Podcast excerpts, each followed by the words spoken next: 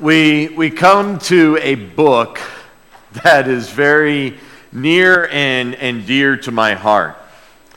And truthfully, this has been one of the harder ones to, to fit into this overall theme that we've been looking at, this book study that we've been going through in, in the scriptures because I feel like Nehemiah is an individual that I know so well, and, and there's, there's a part of me that just wants to, to preach about this, this amazing man. I realized late, late, late last night as I was trying to finish this up, it was a busy week, that we we really can't look at this book without looking at the man. And as I thought about Nehemiah, I, I thought about some, some, some quotes from other powerful, godly individuals. Oswald Sanders says this It is possible to move men through God by prayer alone. It is possible. John Bunyan would say, You can do more than pray after. Notice that. After you have prayed, but you cannot do more than pray until you have prayed. Prayer should be central to the believer's life. Charles Swindoll says this Vision is essential for survival. It is spawned from faith, sustained by hope, sparked by imagination, and strengthened by enthusiasm. It is greater than sight, deeper than a dream, broader than an idea. Vision encompasses vast vistas outside the realm of the predictable, the safe, the expected. No wonder we perish without it. He would also say, vision is looking at life through the lens of God's eyes. As we come to Nehemiah, as we come to this book, it's, it's named after, after this man because he plays such a crucial role amongst the pages of this powerful book.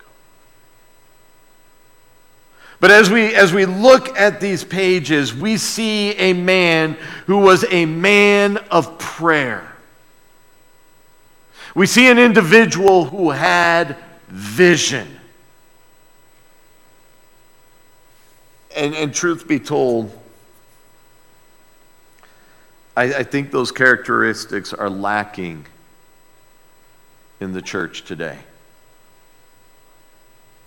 Individuals who are, are characterized by their prayer life, characterized by having a vision for God. You see, Nehemiah had the audacity to look at life he had the audacity to look at life as though God actually existed. Imagine that. And not only does God exist, that He had a plan and a purpose for this life. Do you live that way?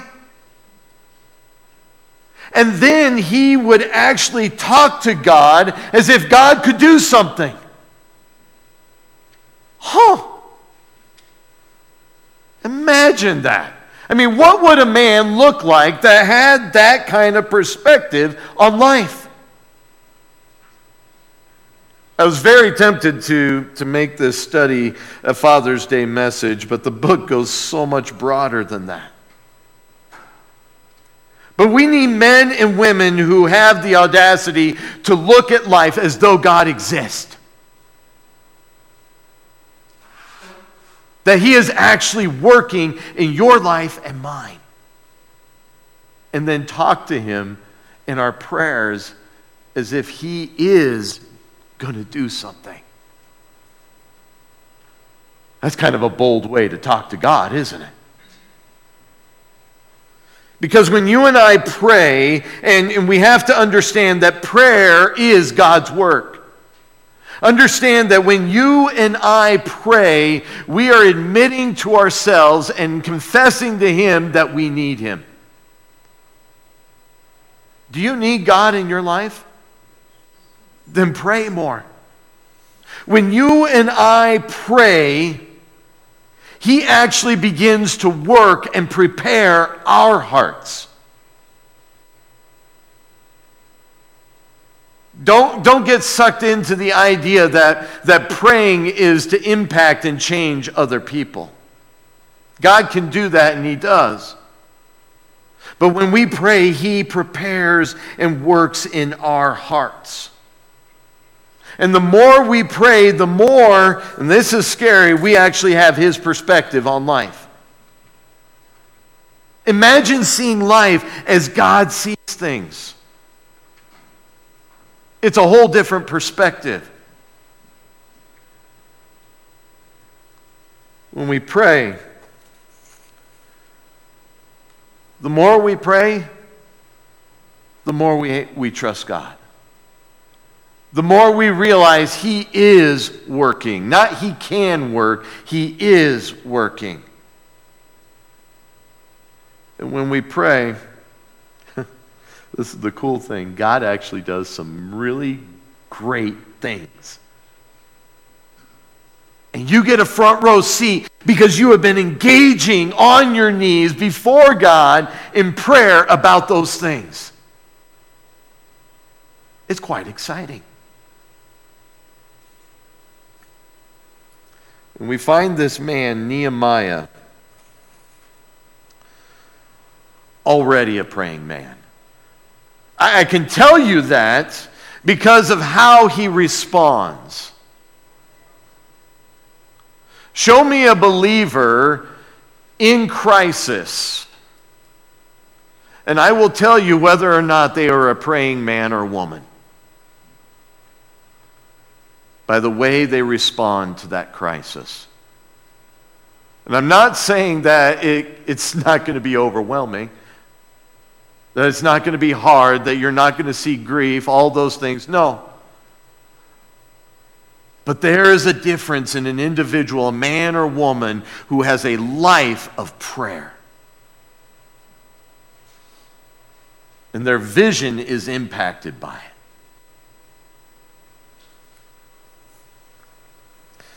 We come to this book of Nehemiah in 13 13 to 14 years have passed since the, the last word of Ezra. And remember, Ezra and Nehemiah were originally written as one complete work. Ezra, most likely, being the author of both. But as, as we come to Nehemiah, we, we see a book and we see the man's character throughout its pages. We can't separate that, nor should we. Nehemiah's character is, is seen throughout these pages, and in many of the pages, we are referencing Nehemiah's journals or records of his thoughts, his experiences, and what occurred. And Ezra, no doubt, is taking those and working them into this writing, this book. We notice his character when Nehemiah receives some news his brother comes back and delivers news about Jerusalem. The walls are torn down, they're burnt, the city is in shambles. And this message from his brother, unbeknownst to Nehemiah, will change the course and direction of Nehemiah's life. Have you ever received news like that? A, message, a, a phone call from a doctor, from a friend, a family member, and that news changes the course of the rest of your life and where it will go.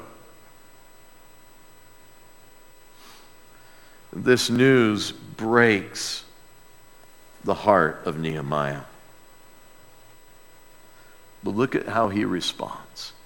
I want you to look at Nehemiah chapter 1, verse 4. When I heard these words, Nehemiah speaking, I sat down and wept. We get those messages, don't we? And I mourned for days. And I was fasting and praying before the God of heaven. He receives this news, and his response is grief. And, church, there should be certain things that we see and hear in life that our correct response should be grief.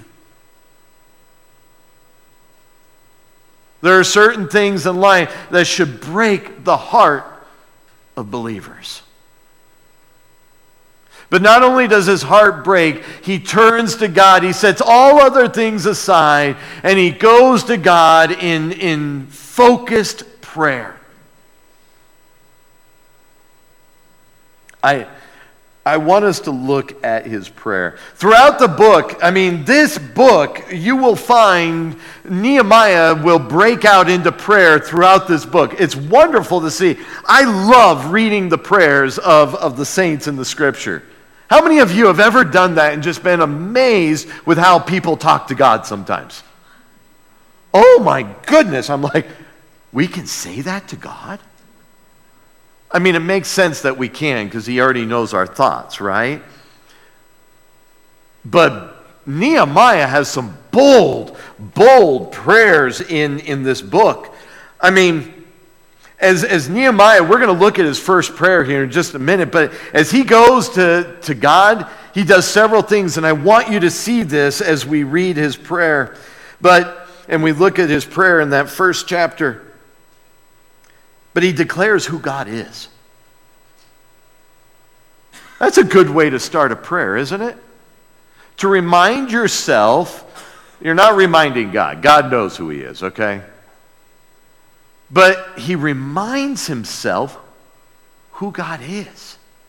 And he declares it in a beautiful way. And then he, he in his prayer, declares the characteristics of God.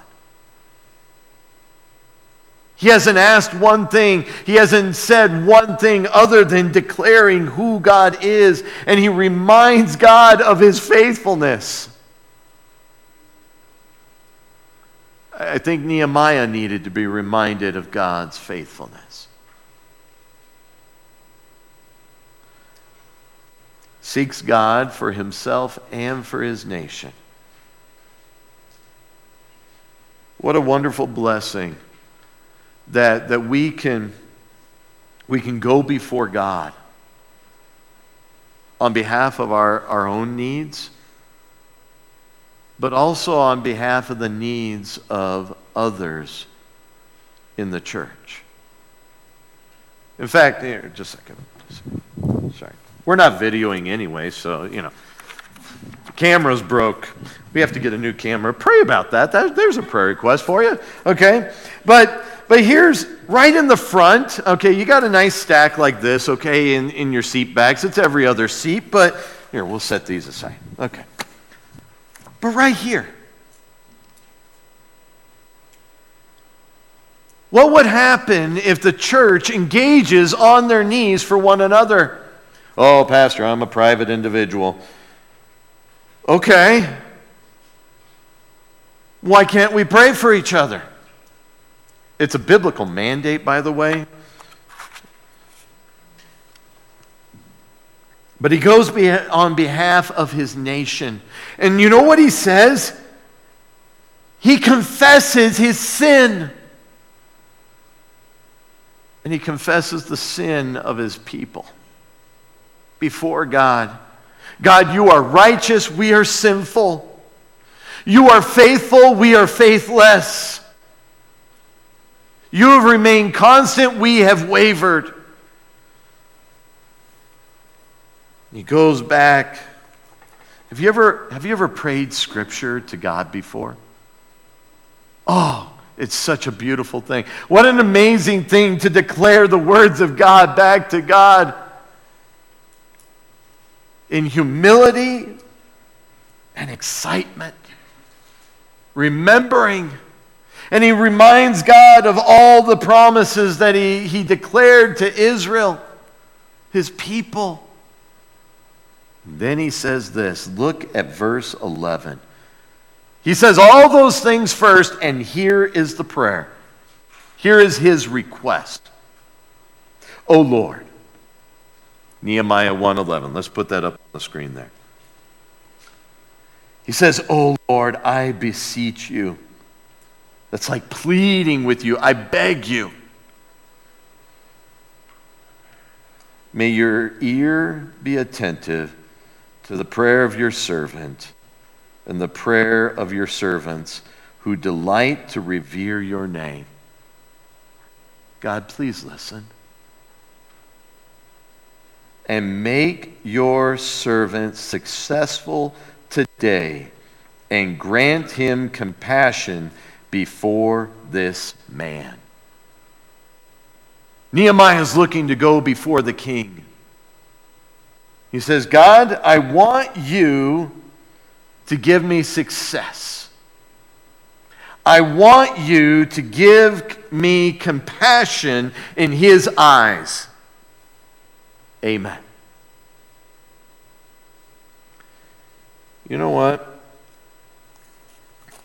Prayer does something else. It helps us be patient.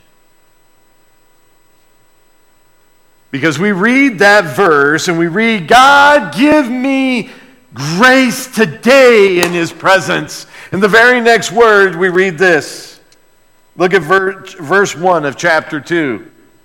And it came about in the month of Nisan, in the 20th year of King Artaxerxes, it goes on.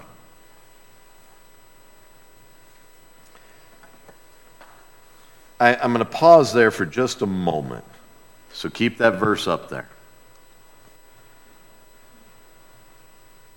Do you realize four months have passed?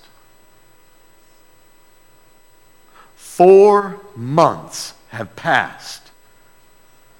And here we see the answer to the prayer. How many of you are faithful to pray for four months and wait on God? I don't know about you, but I have really gotten comfortable having a microwave. I push the timer of how long I want it to take, and it goes ding, and it's done. And sometimes we pray to God, we say amen, ding, and we want it. Okay, at least I do. You guys are probably much more patient than me. Look at this. In the twentieth year of King Artaxerxes that the wine was before him, and I took up the wine and gave it to the king. Now, I had not been sad in his presence. He's the cupbearer to the king, by the way. So the king said to me, Why is your face sad, though you are not sick? This is nothing but sadness of the heart. What an observant king. What a terrifying position for Nehemiah. In those days, you were not allowed to show emotion in front of the king. You did not do that because it could change his mood.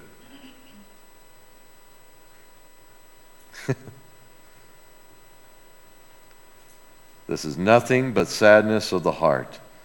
Then I was very much afraid. four months, this has been on his heart. Terrified. I said to the king, Let the king live forever. That's a very good way to start a sentence with a king, by the way. O king, live forever. Why should my face not be sad when the city, the place of my fathers, tombs lies desolate, and its gates have been consumed by fire. Then the king said to me, What would you request? So I prayed to the God of heaven. That's an interesting response. Prayer. Four months go by, God answers his prayer. The the opportunity by the king of most of the world at that time says, What would you request? And Nehemiah's first knee jerk reaction is to pray. I love it. He, you know what? He, he doesn't look to the king to provide, he's looking to God. What a focus. I love that about this man. And, and he makes his petition. He makes his petition. When opportunity comes, is your knee jerk reaction to pray or to seize the opportunity? I hope it's to pray. Because what he does here is Nehemiah responds clear. He's ready He's poised. It's amazing what four months of prayer concerning a topic will do to your heart in that moment. And he goes to God and he responds clearly. Nehemiah has a plan. He gives the king a timeline. He has been before God in this. He is ready to answer. And Nehemiah requests resources and letters, decrees, so to speak. Thus says the king. In Nehemiah 7, um, chapter 2, 7 and 8 records this. This is very important in Scripture. We'll come back to it at the end. And I said to the king, If it pleases the king, he's so diplomatic. I love that about Nehemiah. Let letters be given for the governors and the provinces beyond the river, that they may allow me to pass through it until I come to Judah. Take note of that and a letter to Asaph, the keeper of the king's forest, so that he may give me timber to make beams for the gates of the fortress, which is by the temple, for the wall of the city, and for the house which I will go. And the king granted them to me. Why? Because I was so eloquent in my request, because I was so wise and discerning in how I gave these orders. No. And the king granted them to me because the good hand of my God was on me. Wow. Prayer does an amazing thing in a person's life, doesn't it? You actually believe that God is working. Huh! Amazing. I love what prayer does in the heart of a person speaking of myself. And we see his prudence. He never mentions in any of his requests Jerusalem by name. It's always a region of Judah, his hometown, his, his, his home. We see a very wise response here, as Jerusalem would have stirred up some, some things in Artaxerxes. He gives God the glory regardless when we pray, when we engage with God, we give God glory continually. Why? Because we're constantly going to God. We have to. And then he cast a clear vision for, for the king. Verses 17 and 18 show that. He says, Then I said to them, this is back at, in, in Jerusalem. He says to them, he goes over, he gets all of this, and he goes to the nation and he casts a vision. Nehemiah has a plan, but he wants to get the people on board. Look at this. I said to them, You see the bad situation we're in. Look around, things are bad. He's real, he's realistic. That Jerusalem is desolate, its gates are burned by fire. Come, let us rebuild the wall of Jerusalem so that we will no longer be a reproach. Let us build. Not I will build, let us build. We're going to do this, he says. I told them how the hand of my God had been favorable to me. Also, about the king's words in which he had spoken to me. Then they said, You know, it's interesting. When you tell people God's doing something, they get excited. Have you ever, have you ever heard God of doing something? You're like, I want to be a part of that.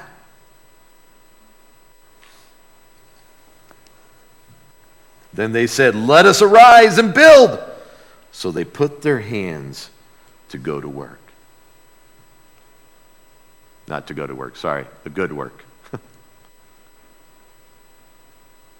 They jumped on board. What a vision he cast here. Now, with, with everything we've been looking at through, through Ezra and now Nehemiah, we see there's opposition, right? Anytime God is doing something, anytime there's a work of God, there is going to be opposition.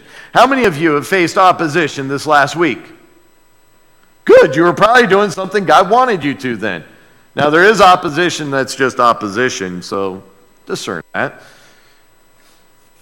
I get opposition when I'm not following God. It's usually from the Lord directing me back. But they face opposition, and it comes in the form of, of the, these individuals, Sanballat and Tobiah.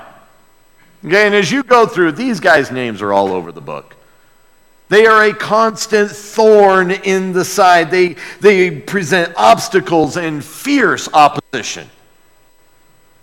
It's rough. It is scary. It is fearful. They lie, slander, they discourage. They go in there like, we're going to tell lies back to the king. You know what Nehemiah does? Look at verse 20. I love this. I wish I could have this response every time someone tries to come and discourage me. So I answered them and said to them, The God of heaven will give us success. Therefore, we are his servants, we his servants, will arise and build, but you have no portion, right? Or memorial in Jerusalem. Be gone. God's the one that's doing this. God's going to give the success. Toodaloo. I mean, what a focus. He doesn't go and try to, to change their lives, to, to write what they're saying. He doesn't get involved in any of that. He says, here's the facts, guys. God's doing this work, and I'm jumping on board, and so are the people. Nehemiah, what, a, what, what vision! And once again, he is watching, he is looking at life through the lens of, of, of God. It's like, well, God's doing this, so he's going to be the one to get it done. And we see prayer each and every step of the way. I want you to see one of his prayers. I, I just want to look at one about this opposition. He's blunt. Chapter 4, verse 4 says this Hear, O God Hear, O our God, how we are despised. Return their reproach on their own heads and give them for plunder in the land of captivity. Do not forgive their iniquity, and let not their sin be blotted out before you, for they have demoralized the builders. Whoa. You can actually ask God for that? That is a bold statement that he's making here. And as we go through the pages of this book, we see that character in Nehemiah exhibited throughout. You're like, are we ever going to get to the whole book? Yeah, we have five minutes left. No, a little more time than that. But let's look at this overview of this amazing book. There's two distinct sections. And And in both sections, God required a, a man of prayer. God required a man of vision to work in and through. God wants to do works today, folks. Are you that man or woman of God that God can work in and through? He has to work in you first before he can work through you. Chapters 1 through 7, it's, it's the construction phase, okay? This is the building phase of the wall in these seven chapters. It's very exciting. There's a lot of drama that occurs, and there's a focus that, of, of getting these walls up. There's an urgency. Walls were important back then, and we see Nehemiah draw the people together. Unity. Do you realize that when people come together, when the church comes together, when God's people come together, amazing things happen. It's no wonder that Jesus Christ, before he went to the cross, would pray for the unity of his people. These people worked side by side. I loved how it described as you go through it. So and so worked beside so and so, and so and so beside so and so. Guess what? They're all working on a portion. But when you put those portions together, it's a wall. And God was working. And when battles would come, the battle was all of theirs. When discouragement and attacks come, do you allow other people to engage with you in prayer? To sit beside you and weep with you, laugh with you, rejoice, or in their case, draw swords.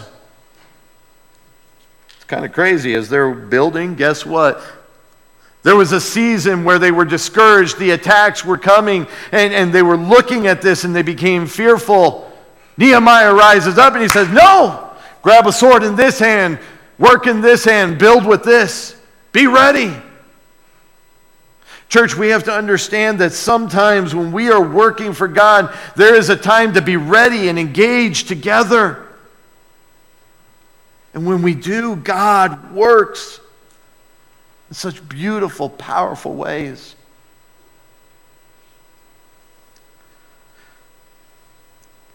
You know, they had the, the external attacks, Sam Sanballat and Tobiah, those were obvious attacks. They had some internal ones as well. It's those internal ones, honestly, that are much more dangerous. There's the upper class, there was the lower class. And the upper class were taking advantage of that, uh, that underclass, discouraging them, taking from them. And Nehemiah, Nehemiah is part of that upper class, by the way. You're a cupbearer to the king. You, you have something. You're one of the most important individuals in that kingdom. He comes, he's the governor of, of Jerusalem there by the king's orders ruling, appointing. He has resources, and Nehemiah leads by example. And he tells those leaders, You will stop oppressing your brothers. He reminds them, guys, you are family. You don't do this, you come together.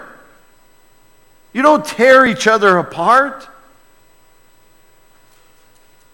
And honestly, I think Nehemiah was greater, his greater concern was to the internal attacks than to the external. At least the external everybody saw. The internal, oh, those would tear them apart. 52 days and the wall is built. By the way, that is an amazing feat. So much so, in, in chapter 6, look at this.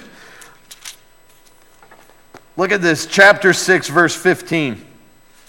So the wall was completed on the fifth, uh, 25th of the month of Elul in 52 days.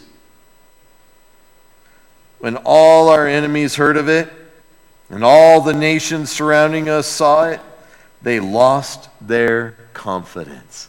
I bet for they recognized that this work had been accomplished with the help of our God.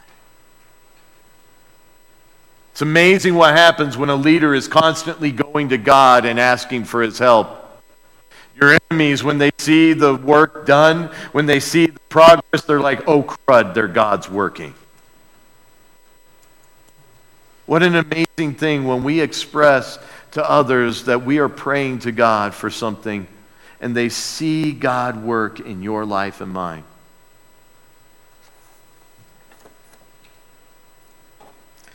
Chapter 8 through 13 is the instruction part. We always focus on the construction, but the instruction was, was beautiful. In fact, I, I love chapter 8. It is such a powerful chapter. Ezra, Nehemiah, they come together and they go before the people, they lead them, and you know what they do? They had, oh my goodness, chapter 8, they read scripture. I've had people leave our church before. You know why? Because I preach from the Bible. All you do is talk about the Bible. Yes, yes, I do. Because this is God's authority. Because this, when I look at the world around me through God's Word, I have a biblical worldview. You have a biblical worldview. And we begin to see our God in greater ways. Do you realize that, that these people would hear the scriptures read? Chapter 8, verse 8 says this They read from the book, from the law of God. They read from Deuteronomy, most likely. The whole congregation stood as it was read. That's a long book to read through standing. They read from the book, from the law of God, translating it into to give the sense so that they understood the reading. As they would go through, they would explain what God was saying about, about their sin, about what God expected. Long sermon. Then Nehemiah, who was governor, and Ezra, the priest and scribe, and the Levite who taught the people, said to all the people, This day is holy to the Lord our God. Do not mourn or weep. Do you know why they said that? Look at the next sentence. For all the people were weeping when they heard the words of the law.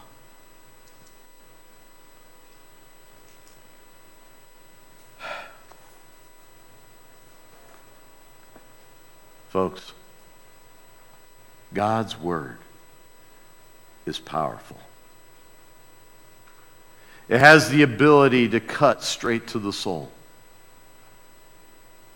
Do you know why I read God's word? Do you know why I preach from God's word? Because nothing I say is going to be impacting. It's God's word that holds the power, holds the authority.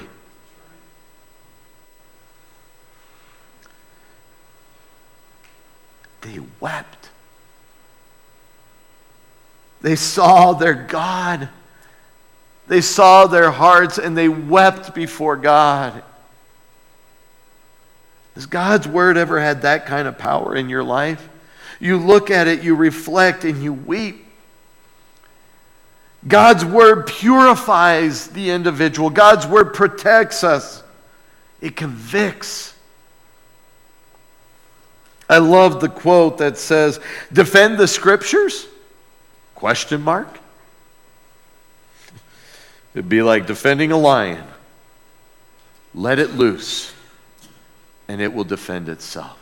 God's word has the ability to stand on its own.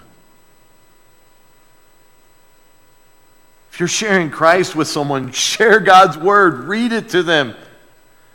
Allow God to speak.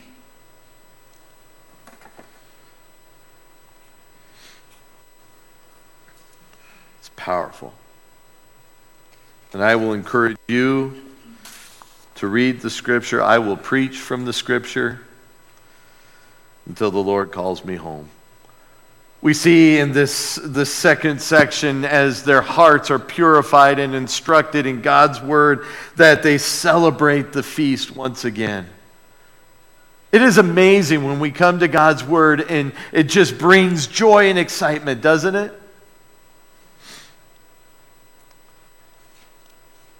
Nehemiah leaves for a time, goes back, and then he comes and returns to Jerusalem. And to his dismay, he finds the people are sinning again. Once again, we end a book and we're left wanting. We're left looking for something greater, something bigger, something to come. I'm going to close with the setting. You know, normally you, you start a, a message with the setting so everyone understands. I'm going to close with the setting because this book, Nehemiah, is, is the last book written in the Old Testament, actually.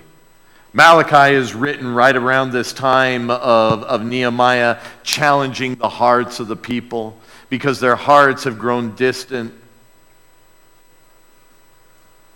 We've looked at Chronicles, Ezra, in these books of history. I'm going to skip a couple slides, guys. Stay with me.